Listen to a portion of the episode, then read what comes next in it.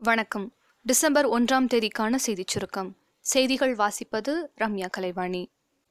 ஜாக்டோ ஜியோ அமைப்பினர் போராட்டத்தை கைவிட வேண்டும் என்று முதலமைச்சர் திரு. எடப்பாடி பழனிசாமி வேண்டுகோள் விடுத்துள்ளார்.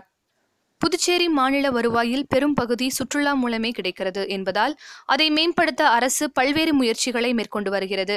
அதன் ஒரு பகுதியாக பழைய துறைமுக பாலத்திலிருந்து எட்டு கிலோமீட்டர் தொலைவில் இருபத்தி ஆறு புள்ளி இரண்டு அடி ஆழத்தில் கடலுக்குள் மீன் அருங்காட்சியகத்தை அமைக்க நடவடிக்கை மேற்கொள்ளப்பட்டிருக்கிறது. பள்ளிக்கு வெள்ளி கொலுசுகளை மாணவிகள் அணிந்து வந்தால் கவனசிதறல் ஏற்படும் என்று அமைச்சர் திரு செங்கோட்டையன் தெரிவித்துள்ளார்.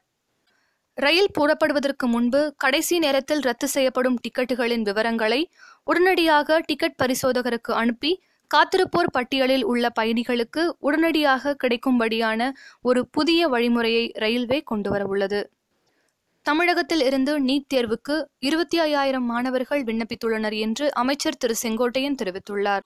பெங்களூரு புவியியல் விஞ்ஞானி சி பி ராஜேந்திரன் சமீபத்தில் மேற்கொண்ட ஆய்வில் இமயமலை பகுதியில் எட்டு புள்ளி ஐந்து என்ற அளவிற்கு பயங்கரமான நிலநடுக்கம் ஏற்பட வாய்ப்பு உள்ளதாக எச்சரித்துள்ளார்.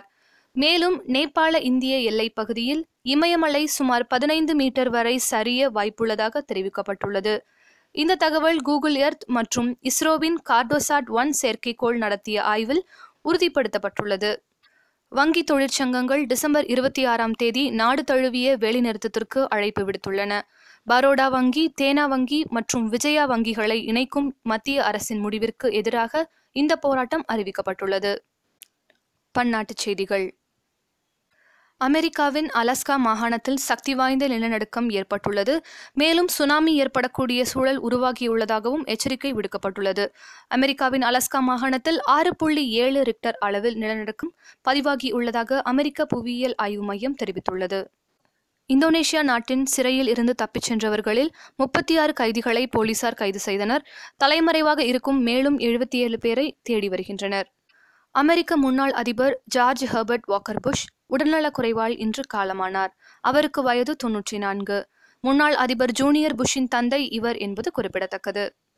ஜெர்மனியில் வசிக்கும் குஜராத் மூதாட்டி மும்பை அகமதாபாத் புல்லட் ரயில் திட்டத்திற்கு முதல் நபராக தனது பதினோரு புள்ளி தொன்னூற்றி ஏழு ஹெக்டேர் நிலத்தை கொடுத்துள்ளார். சிரியாவில் நள்ளிரவில் நடத்தப்பட்ட வான்வழி தாக்குதலுக்கு இஸ்ரேல்தான் காரணம் என்று சிரிய ராணுவம் தெரிவித்துள்ளது. விளையாட்டுச் செய்திகள். இந்திய மல்யுத்த சங்கம் முதன்முறையாக வீரர் வீராங்கனைகளுக்கு சம்பள ஒப்பந்தத்தை அமல்படுத்தியுள்ளது. இந்திய கிரிக்கெட் அணியின் நட்சத்திர வீரரான மகேந்திர சிங் தோனி ஜார்க்கண்டில் நடந்த உள்ளூர் டென்னிஸ் போட்டியில் கலந்து கொண்டு சாம்பியன் பட்டம் வென்றுள்ளார். சமீபத்தில் ஸ்போர்ட்ஸ் இணையதளம் ஒன்றிற்கு பேட்டியளித்த மேற்கிந்திய தீவுகள் அணியின் முன்னாள் வீரர் டுவைன் பிராவோ இப்போது எனக்கு கிடைத்திருக்கும் அனைத்தும் சிஎஸ்கே அணியில் பெற்ற வெற்றியால் கிடைத்தது என்று தெரிவித்துள்ளார். இந்தியாவின் துப்பாக்கி சுடுதல் வீரரான அபினவ் பிந்த்ராவுக்கு உயரிய ப்ளூ கிராஸ் விருது வழங்கப்பட்டது. இதன் மூலம் ப்ளூ கிராஸ் விருதை பெற்ற முதல் இந்திய வீரர் என்ற பெருமையை பிந்த்ரா பெற்றார். ஒரே நேரத்தில் டேப்லெட்டாகவும் அதை மடக்கினால் ஸ்மார்ட் போனாகவும் பயன்படுத்தக்கூடிய ஸ்மார்ட் போனை அண்மையில் நடந்த நிகழ்வு ஒன்றில் சாம்சங் நிறுவனம் அறிமுகப்படுத்தியது. சாம்சங்கை தொடர்ந்து ஓப்போ நிறுவனமும் அடுத்த வருடத்தில் ஃபோல்டபிள் ஸ்மார்ட் போனை அறிமுகப்படுத்தக்கூடும் என்ற தகவல் வெளியாகியுள்ளது.